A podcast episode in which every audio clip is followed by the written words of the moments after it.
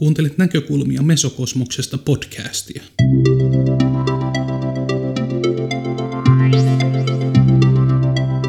Esseemuotoisia kuunnelmia, haastatteluja ja reflektiivisiä puheenvuoroja toimittaa sinulle Marko Manninen.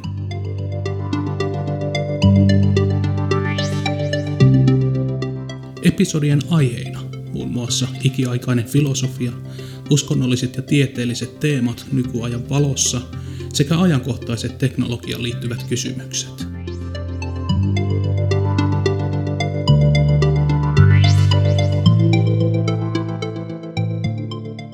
Nyt on vuorossa episodi numero 30. Salamyhkäisiä järjestöjä ja elokuvataiteen symboliikkaa.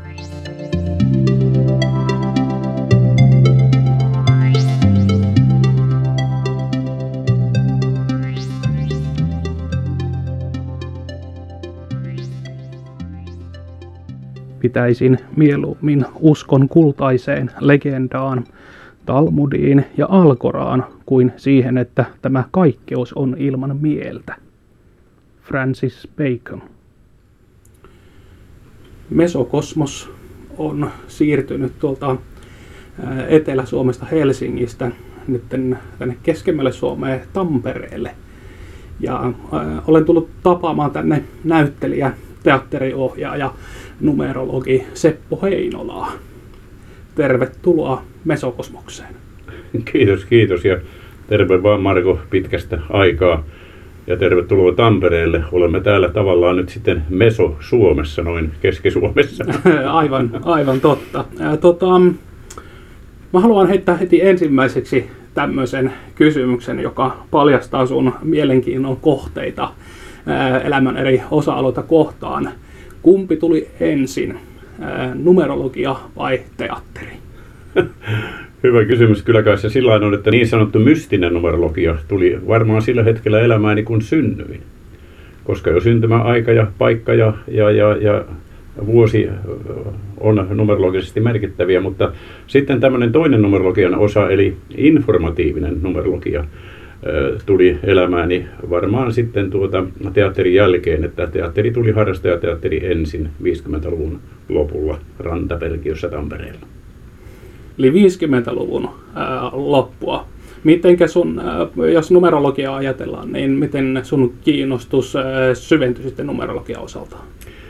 Varsinaisesti tällaisten numeroiden merkitys tuli minulle minun tietoisuuteeni vasta tutustuttuani teosofiseen kirjallisuuteen, eli H.P.P. Blavatskin salaiseen oppiin, jota minä naimisiin mentyäni 60-luvun lopulla Vaasassa yöllä luin keittiön pöydässä, kun perhe nukkui. Minä olin sattumalta kirjastossa saanut käteeni sellaisen paksun kirjan, jonka nimi oli Salainen oppi, ja minä täysin hämmästyneenä ja silmät pyöreinä sitten lueskelin sitä yöllä kotona, ja siellä oli sitten näitä numerologisia asioita ja viittauksia juutalaiseen mystisismiin ja Gabbalaan. Minä olin tullut seurakunta nuoreksi joskus 16-vuotiaana rippikoulun jälkeen ja tunsin jo aika hyvin raamattua siihen aikaan, koska tuota, olin tehnyt raamatusta pieniä tällaisia kuvaelmia muille seurakuntanuorille. Ja huomasin sitten täältä salaisen opin kautta, että, että raamatussa toistuvat hyvin paljon samanlaiset numerot kuin mitä Blavatski toi esille. Ja sitten kun sain teosofista kirjallisuudesta huomata, että raamatun alkuteksteissä, hebreassa ja kreikassa numerot ja kirjaimet olivat samoja asioita, niin nämä tällaiset analogiat, eli, eli tällaiset verrattavat samuudet, niin olivat hyvin merkittäviä. Raamattu nyt sisältää tietysti tiettyjä pyhiä lukuja, aika, aika paljonkin erilaisia pyhiä lukuja. Seitsemän on varmaan semmoinen, mikä, mikä on kaiken, yksi kaiken keskeisimmistä, 12 ja, ja, ja paljon muita. Voitko kertoa siitä pikkusen enemmän? Niin, ensimmäisiä tällaisia analogioita raamatun numeroissa ja luvuissa oli minulle se, että havaitsin niiden vastaavan astronomisia lukuja. Eli ne olivat tavallaan kalendaarisia lukuja kalentereihin ja vuosikiertoon liittyviä astronomisia lukuja, ei astrologisia, vaan nimenomaan astronomisia. Ja huomasin, että ne liittyivät juutalaiseen kalenterinpitoon ja, ja juhlapyhiin ja moniin tällaisiin, tällaisiin asioihin. Sanon vaikka esimerkiksi sellainen sana kuin isä, eli ab, joka kirjoitetaan ab, niin se on yksi ja kaksi vierekkäin, joka voidaan lukea myöskin 12, jolloin se on vuoden 12 kuukautta. Tämä on yksinkertainen esimerkki tämä, mutta tietenkin niitä on paljon komplisoidumpia sitten olen huomannut, että, että tota, mm, tämmöistä viittavuutta analogiaa niin käytetään hyvin paljon profaanimassakin mielessä nykyaikana. Tuli tuolla Marokossa, kun viime keväällä käytiin siellä matkalla, niin huomasin sinne seiniin piirretyn tämmöisen lukusarjan kuin 1, 3, 1, 2, joka viittaa Agaba-nimiseen akronyymiin kun en vielä siinä vaiheessa tiennyt tarkalleen, ajattelen, että onko tässä jotakin tämmöistä gematriaan liittyvää, että kuka täällä voi kirjoitella gematriaa sinne seinille. Niin. Ja, ja tota, selvitin sitten netin kautta, niin tässä oli sitten ennen tämmöiseen fasistiseen ää, poliisien vastaiseen liikkeeseen ää, tota, viittaavuus tässä akronyymissä. Niin. Tässä nyt täytyy varmaan kerrata se, mitä gematria kirjaimellisesti on, eli että gematria on kirjainten ja numeroiden vastaavuus kun hebrean, kreikan kielessä ja latinan kielessä ei ollut numeroille omia merkkejä, niin kirjainia käytettiin numeroina. Ja niillä oli hiukan erilaisia numeroarvoja sitten latinassa ja kreikassa ja hebreassa, mutta se on aika jännä, että agab voidaan hebreassa sitten lukea, lukea hiukan toisessa muodossa agabah, jolloin se merkitsee rakkaus, mutta tuskin se tässä yhteydessä merkitsee sitä. Joo, kyllä. Mikä sua kappalassa viehättää? Minua viehättää ennen kaikkea niin sanottu kirjallinen gabbala. Gabbalahan tulee hebrean verbistä gabal, joka tarkoittaa ottaa vastaan. Ja sillä tarkoitettiin, että otettiin korvasta korvaan vastaan salaista perimätietoa siitä, miten vanhan testamentin tekstit voidaan tulkita. Kuinka monella eri tavalla ne voidaan tulkita ja minkälaisia uusia merkityksiä sanat saavat silloin, kun ne tulkitaan kabbalistisesti. Ja siinä on erittäin merkittävää, että tämä kabbala sana, joka voidaan lukea Gabal, eli voimamitta, se vastaa, nyt kun tehdään näitä analogioita, joihin viittasin, kun verrataan sitä sanaa tieteeseen, niin se vastaa sellaista voimamittaa kuin aineen hieno rakennevakion lukua, sillä kabbala sanan oma lukuarvo on 137. Ja yllätys, yllätys, se on aineen hienorakenne vakion, joka on meidän maailmankaikkeuden tärkeimpiä vakioita, niin se on sen suhdeluvun toinen osapuoli. Eli että nämä tällaiset, tietysti mä olen sellainen nuorena vielä näin sofistisia tai sofikoituneita tietoja osannut, osannut löytää, mutta joka tapauksessa havaitsin, että kappala sisältää hyvin paljon myöskin tiedollista aineesta. No sittenhän siellä on, ja tämä liittyy kirjalliseen kappalaan, mutta tietystikin kappalassa on sitten myöskin tämä ihmisen henkisen kehityksen puoli, puoli ja jolloin se kabbalistinen elämänpuu, joka vastaa ihmistä mikrokosmoksena ja, ja maailmankaikkeutta makrokosmoksena, niin sen elämänpuun puun merkitys ja sisällöt olivat minulle hyvin mielenkiintoisia. Onko kappalan opiskelu sun mielestä vieläkin ajankohtaista tai näkyykö se jotenkin meidän esimerkiksi suomalaisessa henkisessä kulttuurissa, niin on, onko se vielä jotenkin ajankohtainen? Itse asiassa se tuolla netissä ja Facebookissa on, on Kabbalalle ihan oma, oma tuota, niin porukkansa ja Helsingissä on, on Kabbalalle omia ryhmiään, että sen jälkeen kun Madonna tavallaan niin kuin kansanomaisti Kabbalan, niin se tuli uudestaan julkisuuteen – Sitähän on aina ollut tietenkin erilaisten salaseurojen opissa tämmöisiä kappalistisia perimätietoja kunnioitettu, että kyllä sitä on, mutta se on enemmän tämän henkisen kasvun puolella liittynyt tähän maagiseen kappalaan ja opilliseen kappalaan. Mutta tämä literaali kirjallinen kappala ja sen tiedot, niin sitä ei kovin paljon ole muuta kuin kirjallisuudessa piilotettuna. Eli jos sitä haluaa kappalaa opiskella, niin täytyy ottaa sitten kappalistisia teoksia, joitakin perusteoksia ja, ja käydä vaan sinne käsiksi. Mitä nämä perusteokset on, mihin kannattaa? Kyllähän tietenkin on, on sellainen perusteos kuin Sefer Yetzira, eli muodostamisen kirja, joka on kappalistinen kuvaus maailmankaikkeuden synnystä, miten, miten kaikkein korkein jumaluus muodosti maailmankaikkeuden kirjainten ja pyhän geometrian kautta tämä Seferi Etsira, tuota, niin noin, joka perimätieto sanoo, että se oli jo Abrahamin kirjoittama ja antama, antama, niin se on myöskin ihan hiljattain suomennettu. Hmm. Riikka Tuorin Turun yliopiston uskontotieteilijä, niin on suomentanut tämän. Sitten on semmoinen kuin, tai tämä Zoharhan tarkoittaa loistoa ja valoa. Ja on toinen kirja, Book of Bahir, eli Sefer Bahir, Ha Bahir, joka on sitten myöskin loiston kirja, joka on hyvin merkittävä kabbalistinen teos. Ja ylipäätänsä Kabbalan selitysteoksissa on sitten kaksi nimeä on hyvin tärkeitä. On tämmöinen kuin Kersom Solem, joka on edesmennyt juutalaisen Kabbalan paras asiantuntija maailmassa varmasti ollut.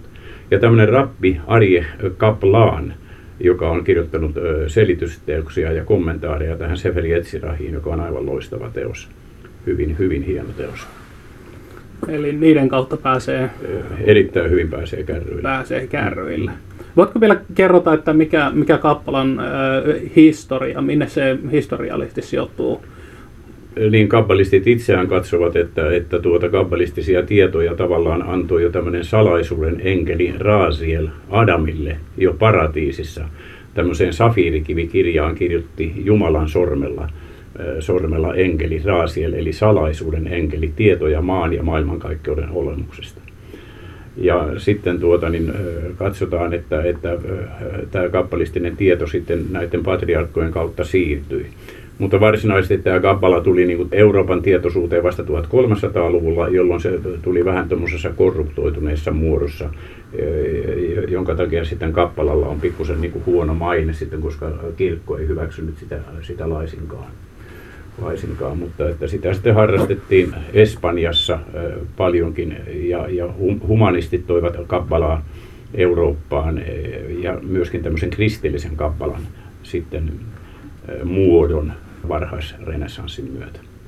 Kuinka tärkeänä pidät sitä, että opiskelija perehtyy nyt sitten hebrean kieleen, jotta siitä kappalasta saa irti vai riittääkö suomennokset, englanninnokset? Kyllä mä luulen, että ne riittää siis tämän kappalan raamien oppimiseen ja ymmärtämiseen ja sitten tämän tämmöiseen kappalaahan, tätä henkistä, henkisen kehityksen kappalaa ei ole syytä opiskella ilman tämmöistä korkeammin kokenutta ja oppinutta opastajaa. Mutta siis kirjallisen kappalan tämmöiset tiedot, niin niitä on vaikea verrata todellisuuteen, ellei sitten ymmärrä hebrean kielen kirjainten ja hebrean kielen muiden salakirjoitustapojen luonnetta ja merkitystä. Kappala ja kappalistit luetaan aika usein tämmöiseen salatieteeseen ja ne jollakin tavalla nivoutuu salaseuroihin. Mikä, mikä tässä on ajatuksena takana? Niin, johon Jeesus sanoi, että, että ei ole syytä heittää helmiä sijoille. Eli toisin sanoen kappalistiset tiedot olivat niin arvokkaita sekä ihan aineellisessa mielessä niiden haltijoille arvokkaita tämmöisen vallan käytön takia, mutta myöskin sillä tavalla arvokkaita, että tietämättömät ihmiset olisivat saattaneet pilata niiden sisällön, niin kuin tavallaan tuhota niiden sisällön. Ne olivat, niin kuin Paavali sanoi, että on maito ja väkevä ruoka, niin ne olivat sitä tiedollista väkevää ruokaa, jossa ihmisen täytyy olla aika, aika tuota, niin noin kypsä ennen kuin hän saattoi sitä omaksua tai pystyy sitä omaksumaan järkyttämättä liikaa. Eli että tiettyjä kabbalistisia tietoja, niin kuin esimerkiksi Hasmaalin salaisuutta, ei saanut kertoa kuin 40 vuotta täyttäneelle eh, juutalaiselle. Hasmaal merkitsee muuten sähköä. Ahaa. Eli, eli tota, sähkö tunnettu jo hyvissä ajoin. No se on tunnettu hyvissä ajoin. Edisonia. Ja, ja näitä sitten näitä tämmöisiä, tämmöisiä tietoja, jotka oli tavallaan, tavallaan, äh, tavallaan myöskin tavallista ihmistä ikään kuin suojeltiin näiltä tiedoilta, että hän ei olisi järkyttynyt liikaa. Ja sitä suojelua on mun käsittääkseni vielä tänä päivänäkin jonkun verran olemassa. Niitä taltioitiin sitten salaseuroihin varsinkin sen takia, että ikään kuin tämmöinen hallitseva virallinen yhteiskunta ei olisi niitä hyväksynyt ja näitä tämmöisiä, tämmöisen ikään kuin harhauppisen tiedonhaltijoita vainottiin sitten, sitten voimakkaastikin tuota, niin noin keskiajan Euroopassa ja ihan uudelle ajalle saakka pitkälle. He painuivat salaseuruihin, toimivat piilossa. Onko jotakin muita syitä, miksi tietyt henkiset järjestelmät toimii tämmöisen niin kuin, verhotun kielen ja sitten verhotun salaisen toiminnan kautta? Mä luulen, että sitten ihan koskien tällaista yksilöä, joka on tämmöisen salaseuran jäsen, joka vihitään näihin tietoihin, sekä tie, ulkonaisiin tietoihin että sitten, sitten sille polulle, mikä hänen omaa henkeänsä kasvattaa, kasvattaa elämän puuksi ja, ja joka saa ruusun puhkeamaan hänen sydämessään niin nämä kasvatusmetodit, jotka tapahtuivat usein tämmöisen rituaalitraaman kautta, niin se rituaalidraama oli ikään kuin sanoitettu perinteellisillä tavoilla ja se draama oli aina niin kuin sama. Niin tavallaan sitä ei saanut päästää julkisuuteen, koska uusi oppilas ei saanut tietää sen sisältöä, jotta hän ei olisi menettänyt tätä elämyksellistä tapansa kokeassa. Jos käyttää kansanomasta vertausta, niin se olisi aika hullua, jos meillä ylioppilaskirjoituksessa olisi aina samat kysymykset ja ne olisi julkisia. Eli että, että ne oli senkin takia, että suojeltiin tätä elämystä. Mutta on semmoinen kansanomainen sanonta, että tieto ei ole joka miehen. Joo. Sitten toisaalta on myöskin sanottu, että jos haluat salata joitakin asioita, niin tuo se ihmisille näkyväksi ja silmien eteen. Eli tee sitä niin ilmeistä, että kukaan ei ymmärrä sitä. Että mikä on liian lähellä, sitä ei näe. Kyllä. Se on sovellus, sovellus ikään kuin tuohon, tuohon asiaan joskus tosiaan tulee miettineeksi sitä, että onko, onko nämä asiat, mitkä joudutaan salaamaan ja verhomaan vertauskuviin, niin onko ne henkisen kehityksen kannalta, niin kuinka oleellisia ne on? Vai onko sitten kuitenkin kaikkien oleellisimmat asiat, jos ajattelee uskontojen perustajia ja ydinoppeja, niin onko ne kaiken oleellisimmat asiat kuitenkin kerrottu niin kuin kaikille ihmisille? Niin, siinä täytyy ensin määritellä se, että mikä on olennaisin asia, että eikö, niin kuin kussakin ihmisen kehitysvaiheessa ja tavallaan ikään kuin henkisen koulun luokalla on eri asiat olennaisia. Että niitähän niitä asioita ikään kuin paljastetaan niin kuin aina, aina kerros kerrokselta tai aste asteelta, niin kuin vaikka vapaamuurariuden erilaisissa, erilaisissa tuota, niin noin asteissa, joita on erilaisissa liiteissä eri, eri paljon. Mutta että toisille riittää tämä ja toisille vähän enempi lähinnä mä mietin siinä tämmöisiä peruskäsitteitä kuin pelastuminen, no niin yleensäkin pelastuminen ja, ja tota, vaikka tämmöiset niin kuin onnellisuusteemat, niin tarvitaanko onnellisuuteen sitä, että me tiedetään jotakin salaisia asioita, jotka paljastuu vaan kun ymmärretään salakirjoitusta ja sala, salaseurojen niin mysteerejä.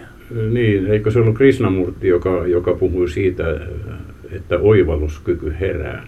Ja kun on tällaisia verhottuja ja allegorioita, joita ei heti selitetä ihmiselle ja annetaan hänelle mahdollisuus ne itse oivaltaa ja tulkita, niin tämä oivalluskyvyn herättäminen ja, ja sen oppiminen, että asioita voi nähdä ja ajatella uudella tavalla, niin kyllähän se kauheasti avartaa ihmistä ja tekee häntä siinä mielessä iloiseksi ja onnelliseksi, että hän alkaa näkeä laajemmin mutta että tämä tämmöinen niin kuin kansanomainen onnellisuuden käsite, niin ei se nyt välttämättä ole suoraan sen kanssa tekeminen, että mä oon onnellinen, kun mä saan jotain kivaa.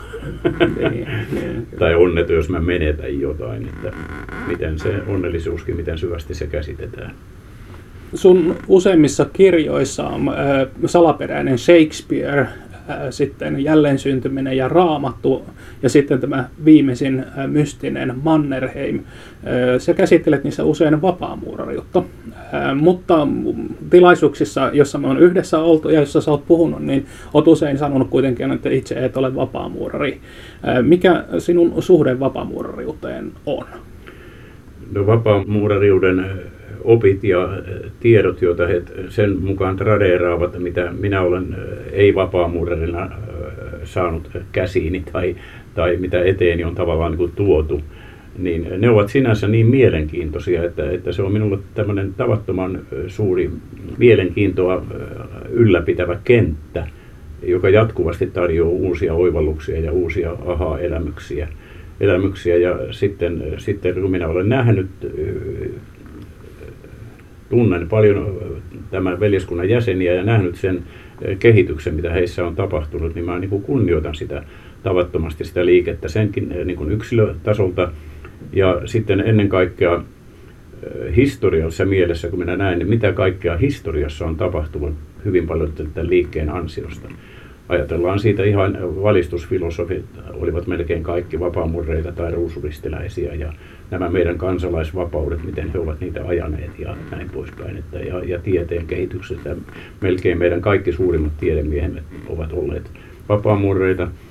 esimerkiksi Englannin tämä Royal Society, kuninkaallinen tiedeakatemia, niin yhteisö, niin siellä hyvin, hyvin paljon oli vapaamurreita mukana.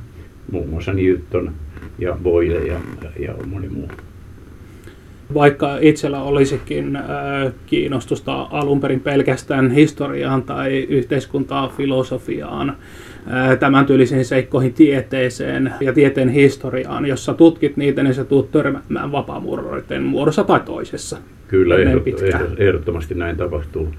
tapahtuu ja, ja tota, sitten myöskin se on minua kiinnostanut, että mistä syystä, tämä on aika aika jännä homma, että jos me ajatellaan, ajatellaan näin, että meillä on tämmöisiä totalitaristisia ajattelutapoja kaikissa elämän ilmiöissä, yhtä hyvin taiteessa kuin urheilussa, kuin politiikassa, kuin uskonnoissa, on niin sanotut omat fanaatikkonsa, joka keskenään eivät hyväksy toisiansa. Mutta kummallista kyllä nämä totalitaristit, ne löytävät toisensa, koska ne kaikki tuota, niin noin, sitten eivät tykkää vapaamurreista ja he löytävät siinä, siinä tuota sitten toisensa ja se on aika mielenkiintoinen ilmiö niin kuin sosiaalipsykologisesti. Ja, ja tota, ehkä siinä on juuri se, että tämä sana vapaa, niin kuin sitten tämmöistä totalitaristista ajattelua riepoo. ja, ja taas sitten tavallista individuaalia, niin se kiehtoo mm. monella lailla vapaus. Huomaan tosiaankin, että vapaamuurarissa sinulla on tuossa useampikin hyllyllinen kirjo ja olet varmaan ammentanut niiden kautta paljon sitä tietoa. Onko tullut sitten myöskin ystäviä ja kontakteja, joiden kautta olet päässyt juttelemaan ja syventämään tietoutta vapaamuurarista? Kyllä, tietysti on, on, on tullut tuota silloin kun minua on pyritty pitämään esitelmiä noin ylipäätänsä Gabbalasta ja tällaisista salaisuuksista, niin siellä kuulijajoukossa on hyvin usein ollut eh, miehiä ja naisiakin, yhteisvapaamuudellinen naisia, joiden kanssa on sitten tullut keskusteltua näistä kysymyksistä myöhemmin. Ja, ja tuota, on joskus saanut kutsunkin tähän liikkeeseen, mutta eh, en ole sitten siitä syystä mennyt, että kun mä olen niin paljon itsekin tutkinut, niin oli, olisi hiukan vaikeaa vetää rajaa, että mistä sitten voin eteenpäin puhua ja mistä en. mä haluan niin kuin kuitenkin pitää, pitää tämän omat tutkimustulokseni vapaasti omassa käytössäni ja muiden käytössä, ettei ne, ettei ne mene sekaisin. Millä tavalla sinun suhtaudut, kun näissä äsken mainitsemissani kirjoissa, niin aukaiset aika paljonkin vapaamuurareiden historiaa ja heidän toimiaan? No, Minulle ei kukaan ole tuonut esiin mitään negatiivista. Olen pyrkinyt olemaan niin korrekti kuin olen osannut ja kuitenkin sanomaan suhteellisen paljon. Mutta kaikki tieto, mitä minä olen saanut, niin se on julkisesti saatavilla. Esimerkiksi olin Lontoossa Freemasons Hallin lähellä, eli Vapaamurin hallin lähellä siellä on Queen Street, se oli tämmöinen kirjakauppa, jossa oli paljon vapaamurin kirjallisuutta. Ja sitä sieltä, sieltä ostin ja ja tuota, tietysti nykyään saa netistäkin hyvin paljon tietoja. Ja sitten olen kaikenlaista tietoa saanut, kun olen, olen tuota, katsellut kuvia ja elokuvia ja, ja, ja kirjoja, joissa selvästi tämmöisen liikkeen puumerkki on nähtävillä.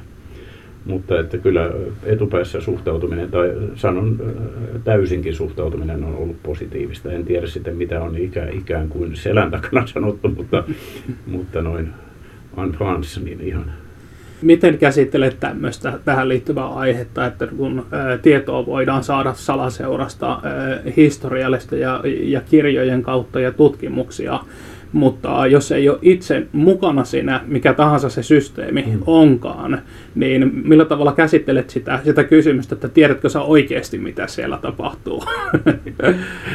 No sehän on aivan selvää, että jos ei paikalla ollut, niin eihän sitä kaikkea voi tietää, eikä tarvitsikaan tietää, ja, ja miksi tarvitsisi tietää, koska tota, sehän tavallaan olisi väärinkin, että kyllähän sinne aina jää siis ne asiat, joita ei ole missään julkisuudessa, siis ymmärtääkseni näin näin, ja näin, että nämä tämmöiset viimeiset tämmöisen lauseen komosee, eli tule ja katso, mitä näytetään ja näin poispäin, niin ne ovat salaisuuksia. Ja täällä korkeimmilla asteilla varmaan on paljon sellaisia, sellaisia asioita. Mutta siellä on niin valtava määrä sitä aineistoa, että, että kyllä tuo minua tyydyttää tuo kirjamäärä tuossa, tuossa, mitä kaikkea siitä on saanut. Joo, metritolkulla on luettu. Mitä tekemistä salatieteellä ja salakirjoituksella on toistensa kanssa? Millä tavalla ne liittyy historian kautta toisiinsa? Täytyy taas vähän määritellä sitä, että mitä on salatiede tai mitä on salainen tiede. Useinhan näin kansanomaisesti kuvitellaan, että salatiede on jotain sellaista, joka on yliluonnollista tai tällä tavalla ja näin poispäin. Ja tällaiset tavalliset salakirjoitukset, jotka on jo yksinkertaisia tai monimutkaisia, niillä ei ole mitään tekemistä yliluonnollisuuden kanssa. Ja, ja tällä tavalla. Mutta salainen tiede, tiedettä, jota on salaa harjoitettu, niin sitä nimenomaan sitten kaverit julkisti toisilleen salakirjoitusten avulla.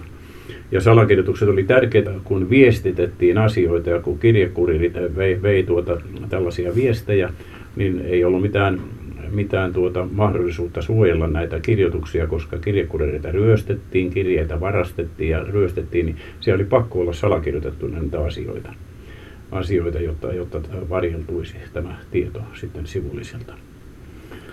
Muistan esimerkiksi, että Newton kirjoitti Leibnizille niin selostuksen yhdestä hänen, hänen tota, teoriastaan, mutta hän ei halunnut itse asiassa paljastaa sitä täsmällisesti, mistä siinä teoriassa oli kyse, ja hän kirjoittikin se sitten tämmöisellä salakirjoituksella.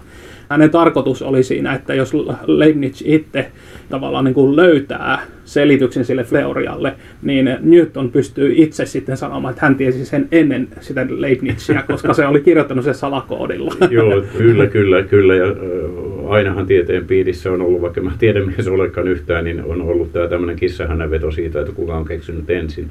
Tämä on sinänsä mystinen asia, että oliko se tänään justi radiossa, missä juteltiin siitä, että mikä hämmästyttävä tosiasia siinä, että samantyyppiset tieteelliset asiat on keksitty yhtä aikaa eri puolilla maapalloa. Eri, ja sitten sitä riidellään, että kuka sen oli se ensimmäinen. Mutta tuota, Newtonin, mitä tulee, niin niin Newtonhan oli suunnitellut kirjansa prinsiipia esi, toisen painoksen esipuheessa sellaista tunnustusta, että hän ei ole tehnyt itsenäisesti näitä tieteellisiä löytöjään, vaan että ne perustuvat kaikki tämmöiseen priska sapientiaan, eli esitietoon. Ja hän tällä priska sapientialla todennäköisesti tarkoitti, tarkoitti tuota nimenomaan juutalaista Gabbalaa.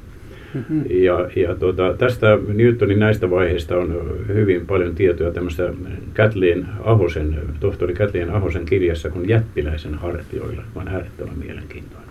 Joo. Ja melkein kaikki nämä tiedemiehet oli perustaneet Kabbalaan paljon, Einsteinin muun muassa ja näin poispäin. Jos mennään tähän toiseen aiheeseen sinne teatterimaailmaan. Onko esoteerisilla veljeskunnilla ja antiikin ja keskiajan mysteerinäytelmällä jotakin tekemistä toistensa kanssa? Kyllä, kyllä varmasti, että jos lähdetään sieltä, sieltä jo, jo vanhat roomalaiset sanoivat, sanoivat linjalta lähdetään, niin, niin, niin tämmöinen filosofi kuin Platon kirjoitti ensimmäisen etymologisen sanakirjan tavallaan, että oliko se nyt hänen teoksessaan Gratylos, jossa hän selittää sanan äh, teologia ja teatrum merkitystä. Ja nyt on sillä tavalla, että, että sana äh, teologia, eli teologia, tulee äh, kreikan verbistä tein, joka tarkoittaa nähdä. Ja tällä tein sanalla tarkoittiin, kun ihminen näki, miten taivaan kappaleet liikkuvat taivaalla tietyn tyyppisessä liikkeessä. Ja äh, sitten äh, äh, viisaat antiikin muinaisuuden papit näyttelivät näiden taivaankappaleiden liikettä niin, että, että pappi, joka oli aurinko, seisoi keskellä ja sitten hän määräsi, että sinä olet kuu ja sinä olet maa ja sinä olet planeetat ja ne tekivät tämmöisen piiritanssi siihen ympärille. Hmm. Ja tässä on taas sanan teatrum, joka oli tämmöinen pyöreä ympyrä näyttämö, areena näyttämö pyöreä, niin se kuvasi alun perin tuota niin noin taivaanpalloa, jossa sitten näyttelijät eli planeetat liikkuvat ja näyttelevät tämän taivaallisen näytelmän. Oho. Eli että sillä tavalla näitä, näitä tuota, niin noin teatteria, tämä, tämä taivaankappaleiden mysteerio, koska näitä taivaankappaleita pidettiin myöskin jumalina, niin siihen tuli tämä tämmöinen mystinen ulottuvuus. Ja, eli, eli mysteerinäytelmien pohjana on ollut ikään kuin, siihen tuli sitten, sitten myöhemmin mysteerinäytelmissä, näyteltiin kuin, niin kuin elämän mysteereitä ja ihmisten mysteeriä, mutta että tuota, tarkoituksena oli se, että ne olivat opetustilanteita, missä ei ollut ikään kuin yleisö tärkeä, vaan yleisönä oli toinen näyttelijä. Eli ne näyttelijät opettivat toisiaan ja oppivat sitä esityksestä sinänsä asioita. Ja sehän on tänä päivänä vielä vapaamuuden liikkeen seremonioissa nähtävissä tämä, että sen rituaalidraamassa on tarkoitus oppia. Miten antiikilta, kun tullaan keskiajalle, niin tapahtuuko näissä mysteerinäytelmissä jotakin, jotakin kehitystä tai jotakin selkeitä muutoksia?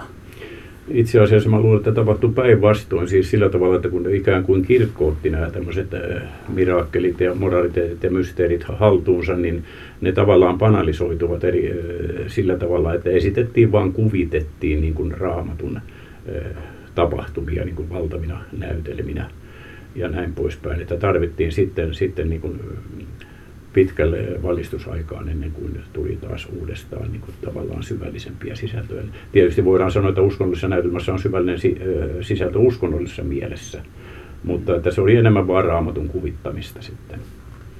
Ja, ja personifikoimista, eli, eli että ihmisen luonteen ominaisuuksia, hyviä ja pahoja ominaisuuksia niin kuin annettiin, niillä annettiin roolinimiä, että sinä näyttelet kateutta ja sinä näyttelet vihaa ja mm. sinä, sinä näyttelet hyvyyttä ja sinä rakkautta ja näin poispäin. No mutta toihan on sitten sitä, mitä näyttelijä tekee tänä päivänäkin. niin, niin juu. Tämän päivän Vai, vaan, vaan, vaan näyttelijän työ, työ ei ole enää, että se yksi rooli ei enää edusta jotain yhtä luonteen ominaisuutta. Aivan vaan siellä yhden roolin sisällä voi olla vaikka nämä kaikki ominaisuudet. Niin, kyllä. Yhteen tuntiin käydään koko skaala läpi. niin. niin, ja se on, se on sitten, mähän on sanonut myöskin sillä tavalla, että, että vain teatteri on totta, elämä on pelkkää teatteria. Ja tämä paradoksaalinen lausehan tarkoittaa vain sitä, että siis elämässä me emme koskaan voida varmoja siitä, koska meille puhutaan totta, koska kanssaihminen on tosissaan meidän kanssamme koska me emme pääse toisen ihmisen aivojen sisään. Mutta sitten taas kun näyttämällä kirjailija panee näyttelijät näyttelemään, niin yleisö on ikään kuin jumalallisessa asemassa. Yleisö katsoo ikään kuin Jumalan kaikki tietävin ja kaikki näkevin silmin sitä näyttämätapahtumaa ja tietää, mitä siellä oikeasti on tapahtunut ja näin poispäin. Että siinä, siinä, siinä on teatterin tämmöinen merkitys. Hmm, hmm. No teatteriesityksissä ja, ja operoissa, niin niissä, niissä on ehkä helppokin nähdä vaikutuksia näistä mystisistä ja henkisistä liikkeistä ja opeista. Mutta jos sieltä tullaan sitten elokuvataiteeseen, niin, niin sä oot tutkinut tätäkin puolta niin, niin paljon, niin osaatko sanoa elokuvista, että missä tämmöinen henkinen salatieteellinen symboliikka, niin missä se on kaiken vahviten esillä? Minun kokemukseni mukaan se on yksi selvimpiä esimerkkejä on elokuva Casablanca, jossa on valtavan paljon juutalaista mystiikkaa, koska tämä Michael Curtis, tämä ohjaaja, oli juutalainen. Ja siinä on myöskin tämmöistä, tämmöistä tuota ruusuristiläistä, eli RC-filosofiaa valtavasti mukana, koska sen, sen äh, elokuvan henkilönimissä ja tapahtumissa toistuu valtavan usein tämä CR-kirjainyhdistelmä, joka viittaa Christian Rosenkreuziin. Ja Casablanca-elokuvassa nimenomaan jo pelkästään tämä, tämä nimi Casablanca, joka on tietysti oikea kaupunki tuolla Marokossa, kun se nyt oli. Marokossa, joo. Niin, niin tota, sitä on käytetty sen takia siinä, että tämä nimi Casablanca viittaa tyhjään tauluun. Casablanca, Case Blanco, tyhjä tila tyhjä lipas.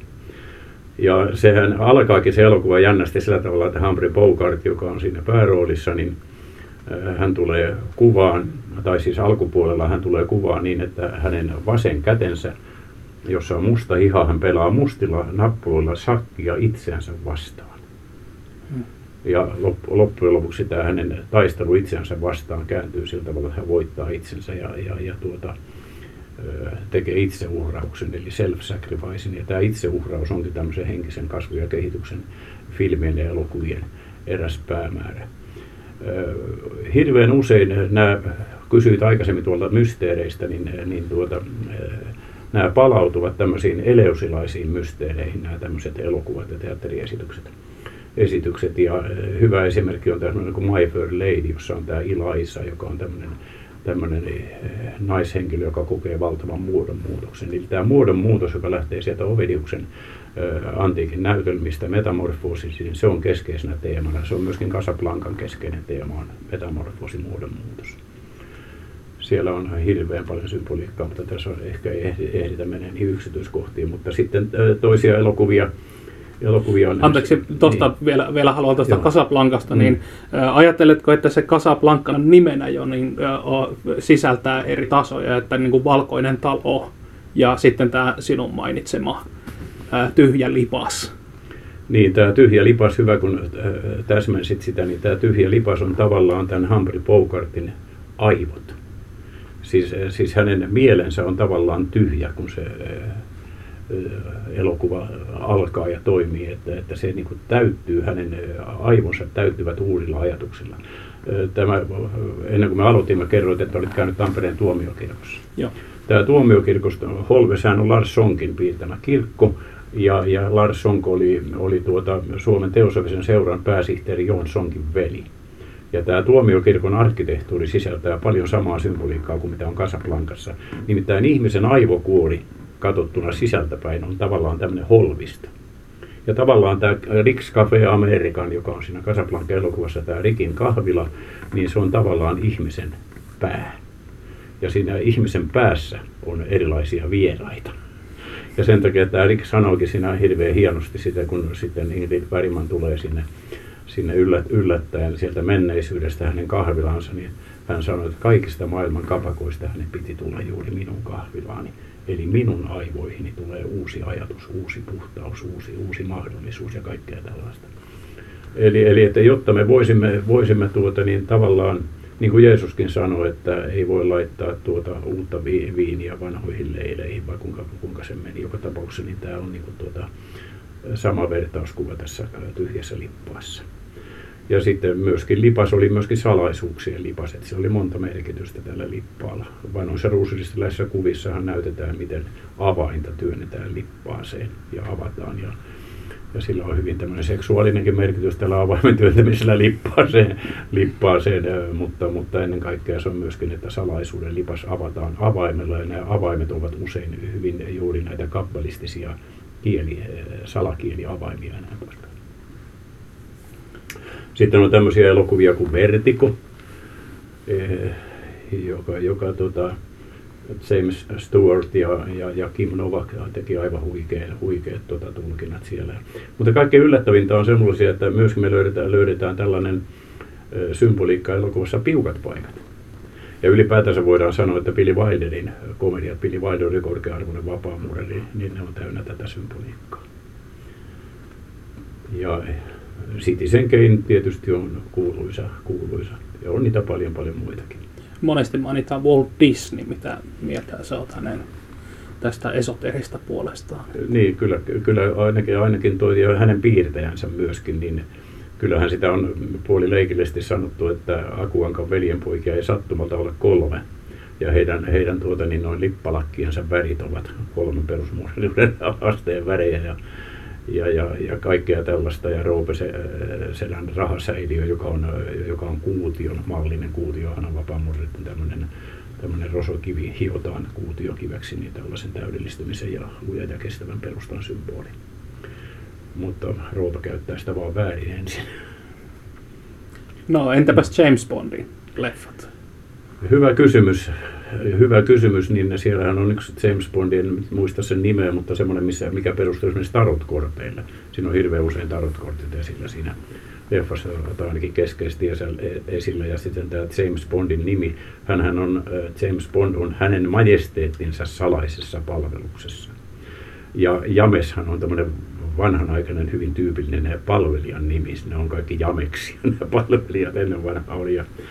Mutta ennen kaikkea sen takia, että vapaamuurariuden temppelissähän on kaksi pylvästä, niin kuin oli Salomonin temppelissä aikanaan, ja näiden siellä temppelin pihalla oli kaksi pylvästä, joiden, joilla ei ollut rakennusteknistä merkitystä, mutta niillä oli hyvin mielekkäät nimet. Toinen nimi oli Jahin ja toinen nimi oli Boas. Ja tämä Boas merkitsee voimassa ja Jahin merkitsee kauneus. Pylväiden nimit oli kauneus ja voima. Ja nyt tämä James Bond, tämä tämmöinen sankari, niin hän oli sekä voimakas että kaunis. No se ei tarkoita tämmöistä ulkonaista tappaja mahomiestä, jolla on oikeus tappaa, hänellä on oikeus tappaa tuota niin oman minuutensa väärä minuus. Mutta selvästi tämä James Bond eli ja mes Bond viittaa tähän ja hin ja bo as. Siinä on näiden pylväiden ensimmäiset tavut siinä nimessä. Ja nyt Jan Flemingin äiti oli tiettävästi ruusuristiläinen ja kyllä Jan Flemingin itse on ilman muuta kuulunut johonkin salaseuraan en tiedä sitten, että onko hän ollut vapaamuurari vai onko hän ollut ruusuristiläinen tai jonkun muun. Niitä on myöskin tuntemattomia, mutta kyllä tässä Bond-filmeissä on, on tämä tematiikka ihan selvästi. Ja siinähän on myöskin aina tämä, tämä, tämä tämmöinen alkemistinen kultateema, että miten, miten kultainen ase ja et cetera. No miten suomalaiset elokuvan tekijät, niin onko heistä sun mielestä joku vihkiytynyt erityisesti esoteeriseen symboliikkaan? No Mä en osaa sanoa niinkään näistä ohjaajista. Kyllähän siellä tietysti, tietysti on ollut, ollut tällaisia ohjaajia, mutta minä olen kyllä näistä lopputulemista, kuka sitten siihen onkin vaikuttanut, niin havainnut esimerkiksi tämmöiset kuin komisaario Palmut. Eli, eli Mika Valtari käsikirjoittajana on ollut vihitty esoteriaan ihan ilmiselvästi. Ja sitten Matti Kassilan, poika Taavi Kassila on tunnettu esoteerikko Suomessa tänä päivänä. Ja kyllä Matti Kassilakin on ollut näistä ainakin hyvin tietoinen. Ja komissaario Palmu elokuvissa on paljon suoraa, suoraa vapaamuuden symboliikkaa. Esimerkiksi yhdessä Palmussa niin tuota, ajetaan holvikäytävän kautta osoitteeseen, joka on tietty katu 18. Ja siellä aina elokuvat alkaa niin, että näytetään suurkirkon kello ja, ja Engelin piirtämä suurtori ja näin. Engelähän oli, oli jo vapaamuurari, tämä arkkitehti, joka sitten piirsi tämän Helsingin. Ja siellä on paljon paljon muuta. muuta. Ja sitten tuota, kyllä niitä on semmoinenkin elokuva kun Aaltoska organiseeraa, vaikka se on sinänsä ihan, ihan, ihan tota, ei mikään korkeatasoinen elokuva, niin joku on sanonut, että se on myöskin sisältää rapparisymboliikkaa. Onko näissä ulkomaisissa ja suomalaisissa elokuvatuotannossa, missä esoterismia käytetään siellä symboliikkana, niin onko siellä jotakin tiettyjä teemoja sitten, mitkä erityisesti toistuu vai näyttääkö siltä, että esoteerisesta filosofiasta on otettu niin kuin sieltä täältä ja kaikenlaista niin elokuviin? En osaa oikein tarkkaan sanoa, mä en niin tarkkaan tuota suomalaista elokuvaa katsonut, mutta kyllä siellä näissä kaikissa on se pohjateemana tämä, tämä, tuota, tämä tietynlainen muodonmuutos muutos, ja sitten se, että kiinnitetään ihmisen huomiota asioihin ja symboliikkaan ja niiden merkityksiin. Sanotaan nyt vaikka vielä palaan tuohon Palmu-elokuvaan, että niin kuin äsken leikillisesti sanoin tuosta Akuankan kolmesta veljenpojasta, niin Palmussakin on kolme etsivää.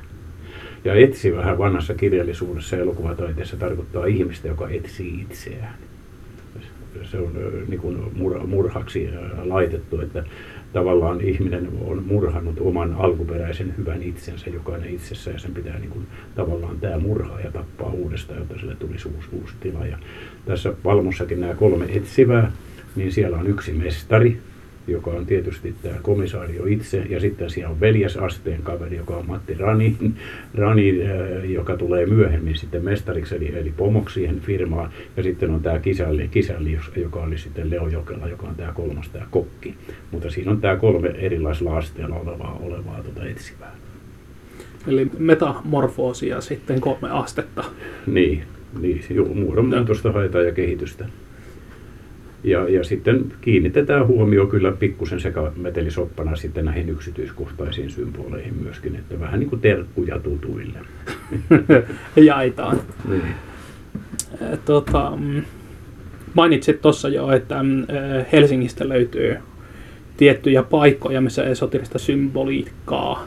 Miten täällä, täällä Tampereella niin on kuullut myöskin, että tähän Tampereen perustamiseen olisi liittynyt mahdollisesti vapaamuurareiden? Joo, Mä tein aikanaan yhteistyötä semmoisen tamperilaisen esoterian harrastajatutkijan kuin Jukka Niemisen kanssa paljonkin. Ja Jukka Nieminähän on kirjoittanut tämmöisen kirjankin kuin Hans Boyen salaisuus. Hans Boye oli tuo Hatanpään kartanon omistaja, joka yhdessä Kustaa kolmannen kanssa sitten juoni Tampereen perustamisen silloin 1770-luvulla. Ja, veljet sitten tapas toisensa, toisensa tuolla juhannuksena tuolla Hatanpään niemessä. Siellähän näytetään vielä tänä päivänäkin semmoista vapaamuurin kiveä. Ja mä luulen, että heillä oli tarkoituksena, että Tampere olisi perustettu 1776, eli samana vuonna, kun Yhdysvaltain perustuslaki kirjoitettiin. Okay. Ja tämä 1776 on aika jännä luku sillä tavalla, että se on kaksi kertaa 888, eli Jeesuksen symboliluku. Ja äh, mulla on sellainen käsitys, että heillä oli tarkoitus perustaa tämä Tampere tällaiseksi äh, esimerkkikaupungiksi, tämmöiseksi valon kaupungiksi keskelle pimeätä, pimeätä Suomea. Yksi paikka, joka loistaa ja sen takia Suomessa äh, Tampereella sähkövalo kesyttyi ensimmäisenä. ensimmäisenä ja, sitten, sitten tuota, tämä Jukka Nieminen oli tehnyt tämmöisen havainnon, ja hän kirjaansa on piirtänyt siitä karttakuvankin, että hän oli huomannut, että tämä tämmöinen yksi muurarillinen symboli, joka on pentagrammi. Se ei suinkaan ole mikään paholaisen symboli, vaan se viittaa muun muassa ihmisen viiteen aistiin, että ihmisen täytyy viiden aistensa kautta astua maailmaan, jotta hän niin kuin Kauno Mannoin sanoisi, viis astuisi, eli viisastuisi.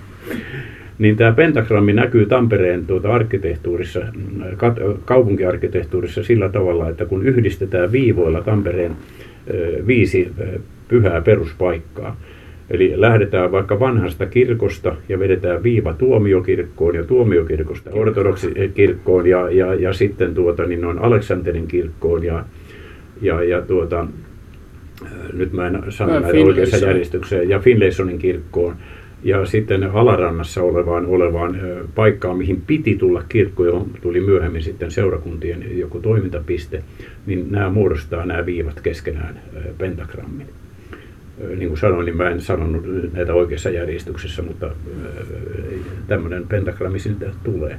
Ja sitten voidaan sanoa, että Tampereen maamerkeissä Näsilinna ja Näsilinnan katu, ne osoittavat sitten, sitten tuota, tuonne, tuonne sinne Vapaamuurari kivelle, sinne Hatanpään niemeen. Se, ne muodostaa semmoisen suoran linjan pentagrammi ei selvästikään voi olla mikään paha symboli, kun tässä tänne tullessani kävin juuri siinä Finlaysonin kirkossa, niin siellä Finlaysonin yhden kirkon ikkunan sisäpuolella, niin siellä oli pentagrammi, jokin koriste, mä en tiedä mikä koriste se oli, koska se oli sisäpuolella ja mä näin sen vaan ulkopuolelta, että ei se nyt, nyt täysin paha symboli voi olla. Ei, ei suinkaan, ei suinkaan, että tämä, tämä viisikulmio, niin sehän on sillä tavalla liittyy tämmöiseen käsitteeseen kuin pyhä geometria, jota emme ole vielä käsitelleet, joka on tämmöinen vapaamuudeliuden yksi, yksi tämmöinen keskeinen käsite, joka perustui siihen, että oli sanonta, että Jumala loi kaiken painon mitan ja luvun mukaan. Ja, ja tämä pyhä geometria sitten heijastelee tämmöisen kosmisen mielen matematiikkaa, jos näin hienosti voidaan sanoa. sanoa. Ja, ja tota, se, sehän oli tavallaan sitten niin kuin kristikunnassa väärin käsitetty, kun oli eräs, eräs tuota, niin noin sana pahomet, joka sitten vääntyi kansansuussa paholaiseksi niin pahaksi metiksi, niin tämä pahomet-sana oli itse asiassa salakirjoitusta, joka merkitsi oikeasti hebrealaisessa Atpas-salakirjoitusjärjestelmässä avattuna, niin se merkitsi viisaus, eli Sofia. Ja se oli viisauden symboli, tämä, tämä viisisakarainen tähti, josta sitten kristityt teki tämmöisen paho, sarvipäisen paholaisen kuvan, jota tänä päivänäkin vielä sitten kauhistellaan. Mutta tota, sekin niin kuin kuuluisa perunlukukin oli ymmärretty juuri päinvastoin kuin mitä se on tarkoitettu. onko toi näistä kaupunkiarkkitehtuuriin liittyvistä rakennuksista niin koostuva pentagrammi, niin onko se ainut viite, mahdollisesti jotakin symboliikkaa näissä kirkoissa, joka voisi viitata siihen vapaamuurarilliseen taustaan? Onko jotakin muuta kirjallista materiaalia, mistä tämä voisi käydä ilmi? No mä en ö, ole niinkään törmännyt tämmöiseen kirjalliseen materiaaliin, mutta nythän, nythän on siitä tulossa tämmöistä kirjallista materiaalia, tai yksi kirja on kirjoitettukin, kun, kun tuota, Turun yliopiston tutkija, tutkija Niina Kokkinen kirjoitti tämmöisen kirjan kuin Totuuden etsijät, missä hän kertoi tämän Tampereen tuomiokirkon kuvataiteilijoiden aatehistoriallisista taustoista. Ja oli hämmästyttävää sitten tavallisen kirkkovieraan todeta, että, että niin Magnus Enkel, kun Huuko Simperi, kun Akseli Kaleen kallalla, he olivat kaikki teosofeja, vapaamurereita ja ruusuristiläisiä. Ja siellä esimerkiksi Tampereen tuomiokirkon alttaritaulu, joka on Magnus Enkelin piirtämä, niin se on täynnä vapaamuurin symboliikkaa niin kuin kirkossa muutenkin. Että Magnus Enkel oli, oli vapaamuurari ja, ja siitä kyllä sitten voidaan nämä johtopäätökset tehdä. Eli olisin, voisi mieluummin sanoa näin päin, että olisi hämmästyttävää, jos esoteristilla ei olisi ollut siihen osuutta jollain lailla siihen asiaan. Nimenomaan näin, että siellähän on Tampereen tuomiokirkon sisäänmenoportin päällä on häntäänsä syövä käärme, joka on nyt sattumalta Suomen teosellisen seuran tunnuksessa myös.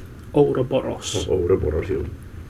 Olen huomannut tuolla äh, Skepsiksen äh, keskustelupalstoilla, niin joskus vähän aktiivisemmin, joskus ei niin aktiivisesti, mutta olet ollut siellä paljon keskusteluissa ää, mukana skeptikkojen kanssa, jotka ei ehkä näitä asioita kuitenkaan näe samalla tavalla mitä sinä. Ää, mitä nämä keskustelut on sulle kaiken kaikkiaan antanut? Hyvä kysymys kai ne on antaneet hyvin paljon tämmöistä aivovoimistelua ja tietenkin kun siellä on fiksuja ihmisiä siellä ikään kuin sitaatessa vastapuolella, niin se on pakko, se on niin kuin haastanut itse tarkistamaan omia tietojaan ja perusteitaan ja perustelemaan koska tavallaan se on ollut mulle pohjatyötä mun oman kirjan, loppukirjan valmistelua varten. Ja tavallaan mä olen niin semmoiselle keskustelupalstalle arkistoinut omia sen hetkisiä mielialojani ja, ja, ja mieleen johtumia ja näin poispäin. Niitä on kivempi sieltä arkistoista myöhemmin katsoa, mitä mä oon kirjoittanut. Ne on tavallaan niin mulla on semmoinen muistipankki siellä siellä, siellä sitten, sitten. Ja tietysti se on ollut myöskin ihan viihdettä, koska tuota, tämmöinen sanailu on tämmöinen pieni naljailu niin ihan mukavaakin. mukavaakin. Eli ne on toiminut jollakin tavalla vastaväittelijöinä sitten sun niin, tuotta niin. tälle tutkimukselle, jos kyllä, näin voi. Kyllä, kyllä, opponentteina. opponentteina ja ihan varteen otettavia havaintoja niin sieltä on tietysti tullut, tullut mutta olen puolileikillä niin joskus sanonut, että kyllä mä olen vähän tässä niin kuin sanotaan venttipelissä isännän ventissä. Eli tämmöinen on, on, sanotaan, että jos joku ihminen osaa vaikka, vaikka tuota esperantoa, niin hän on vähän vaikea keskustella esperannon kieliopista sellaisen ihmisen kanssa, joka väittää, että esperantoa koskaan ollut edes olemassa. Mm-hmm. No kerropa loppupuolella olla haastattelua, mikä sun kohokohta on ollut näyttelijänä? Mulla on ollut kaksi tällaista varsinaista kohokohtaa. Yleensä ystäväni viittaavat sillä rooliini Mannerheimina, joka oli melkoinen tapahtuma aikanaan sitten tuolla Vaasan suomalaisessa teatterissa. Vilho Siivolan ohjaamana, ohjaamana, joka sai valtavan hyvät kritiikit, vaikka itse sanonkin näin, näin mutta sitä kävi Kekkonenkin katsomassa vuosia myöhemmin, mutta sitten varsinaisesti kyllä kuitenkin pitäisi vielä merkittävämpänä tapahtumana tämmöistä kauppamatkustajan kuoleman päärooli aikanaan Arthur Millerin tämmöistä juutalaismystistä näytelmää kauppamatkustajan kuolema, joka on näennäisesti tämmöisen amerikkalaisen kaupallisen yhteiskunnan kritiikki ja siinä, miten tämmöinen kaupallisuus murskaa yhden ihmisen unelmat, jolla ei ole kunnollista todellisuuden tajua ja näin, mutta minä näin sen näytelmän sitten juutalaisena mystisenä näytelmänä ja senkin takia, kun sen huomasin jo siinä sitä harjoitellessani ja tekstiin tutustuessani, että herra jästä, että tässä on myöskin tuota niin esoterinen näytelmä. Se oli elämyksellinen se näytteleminen. Ja vielä elämyksellisempää sitten oli oli mennä katsomaan kansallisteatterissa tätä samaa esitystä nyt sitten 30 vuotta myöhemmin. Eli ihan muutamia viikkoja sitten kävin Helsingissä kansallisteatterissa ja tähän liittyy sitten myöskin tällaista mystistä numerologiaa, jos siihen saamme palata. Mm-hmm. Haluat sitä niin kysyä vielä tämmöisen ajatuksen, joka tuli tuosta mieleen, mm. että onko tämä kiinnostus numerologiaan ja mystiikkaan, niin onko se tuonut sinulle jonkinlaisen tämmöisen niin kuin, ä, muistitekniikkaan liittyvän työvälineen, kun sä oot harjoitellut vuorosanoja ja, ja sä oot halunnut saada sinne jotenkin tunnetta ja, ja sisältöä niihin, niin onko tämä numerologinen tausta ja harrastus niin tavallaan toiminut tämän tyylisenä No en, en sanoisi, että se mikään ihan mekaaninen muistiväline on ollut, ollut. Sanoin tuolla aikaisemmin, että että numerologia käytettiin memona, tavallaan niin muistikirjavälineenä ja muistisanavälineenä, mutta näyttelijän sitten tämmöinen repliikkimuisti on toisenlainen, mutta totta kai ne on lisänneet mielenkiintoa siihen asiaan. Juuri, joo. Saanko mä nyt kertoa tämän tota, kaikkein mystisimmän asian, mitä minun mielestäni minun elämässäni on tapahtunut tällä Ole numerologian hyvä. salalla, eli tämän mystisen numerologian, ei informatiivisen salalla. Niin kuin mä kerroin tässä aikaisemmin, niin numero 18 on erittäin merkittävä juutalaisessa numerologiassa, ja se, se on sen takia merkittävä, että se viittaa sanaan elämä, eli hai, jonka lukuarvo on 18. Sen takia Tampereen Kalevan kirkossa on 18 ikkunaa ja 18 ovea, koska se on vapaamuurareiden piirtämä. Ja vapaamuurariuden 18 aste on ruusuristi aste, jossa muurari siirtyy sinisestä muurariudesta punaiseen muurariuteen, eli vanhasta testamentista uuteen testamenttiin. No okei, mennään kauppamatkustajan kuolemaan. Kauppamatkustajan kuolemassa tuota, kauppamatkustaja William Lowman on 63-vuotias, eli 6 kertaa 3 on 18. Sitten sana Death of a Salesman, tämä englantilainen nimi niin se sanan deat numerologia hebreasta kautta on 18 ja salesmanin numeroarvo on 18. Eli siinä on kaksi kertaa 18 piilotettuna. Se on siis hyvin tärkeä luku 18. Nyt tällä kauppamatkustaja William Lowmanilla, William nimi muuten hyvin paljon käytetty, William Shakespeare, William Blake, William Baskerville ja niin poispäin. No ei mennä siihen Williamiin tarkemmin. Niin tällä William Lowmanilla on tuota niin noin Linda-niminen vaimo ja hänellä on kaksi lasta ja hänellä on pieni punainen auto, jolla hän ajelee ympäriinsä, jota hän kiiluttaa ahkerasti. No kun minä menin näyttelemään Rovaniemelle kauppamatkustajaa William Lowmania, niin minä huomasin, että minun isäni, Heimo, Abram, Heimo Abrami Heinola, hänen nimessään on 18 kirjainta ja isä oli ollut nimenomaan Rovaniemellä kauppamatkustajana. Ja minun isäni vaimon, eli minun äitini, nimi on Linda. Minun isälläni, kauppamatkustaja Heimo Abrami Heinolalla, oli kaksi lasta ja pieni punainen Opel Kadetti, jota hän kiilotti kiihkeästi. Ja minun Seppo Juhani Heinola nimessä on 18 kirjainta. Ja minä olen syntynyt 1944, syntymävuosi on 18. Eli ne meni täysin yhden suhde yhteen minun perheeni kanssa, sen William Lowmanin tapahtumat. No ei tämä vielä mitään. Nyt kun mä menen sitten 30 vuotta myöhemmin katsomaan Helsingin kaupunginteatterissa, anteeksi kansallisteatterissa tätä näytelmää, niin minä menen juna-asemalle, otan lipun, saan paikka, lipun paikka numero 18. Se lippu on muuten tossa. Tossa niin kuin voin sen näyttää näin. Ja sitten kun mä pääsen sinne kansallisteatterin näyttämölle, mä katson käsiohjelmaa, pääroolia näyttelee Hannu-Pekka Björkman ja Hannu-Pekka Björkman 5 plus 5 plus 8 kirjainta. Hänenkin nimessään oli 18 kirjainta. Aikamoisia yhteensattumia. Ja tämmöisen yhteensattumaketjun havaitseminen on ollut mulle tämmöisen mystisen numerologian yksi suurimpia kohokohtia, mutta näitä on ollut paljon muitakin. Toki. Tämä on selvästi niitä numerologin iloja.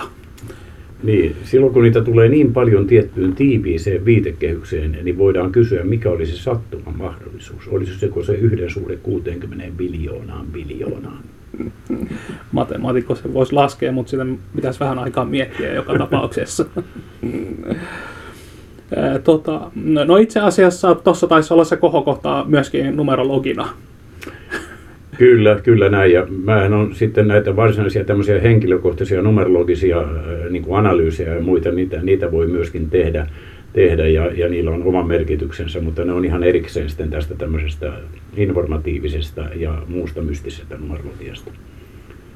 Ne menee enemmän niin kuin tänne horoskooppipuolelle. Sulta on tulossa vielä uusi kirja. Kerropa nopeasti, mikä se kirja on? No mä olen luvannut jo monta kymmentä vuotta tehdä tämmöisen kirjan kuin Salattu raamattu. Ja se on tuossa koneella nyt sillä että siihen tulee 666 sivua. Eli tämä kuuluisa pedonluku, joka tarkoittaa itse asiassa elämää. Senkin summa on, niin kuin huomaat, 18, 6 plus 6 plus 6. niin, niin tota, se kirja pitäisi saada nyt valmiiksi vuoden sisään. Toivon, että perälautani ei laukea ennen sitä. Minä totisesti toivon sitä myös. kiitos Seppo tästä haastattelusta. Kiitos Marko itsellesi, oli kiva.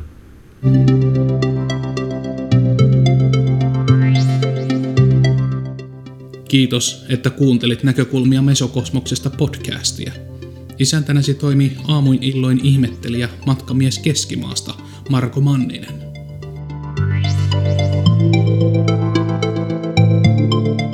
Menneet ja tulevat episodit teksteineen löydät nettisivulta mesokosmos.com. Ole hyvä ja jätä kommentti tai vaikka ääniviesti, jos jakso herätti sinussa ajatuksia.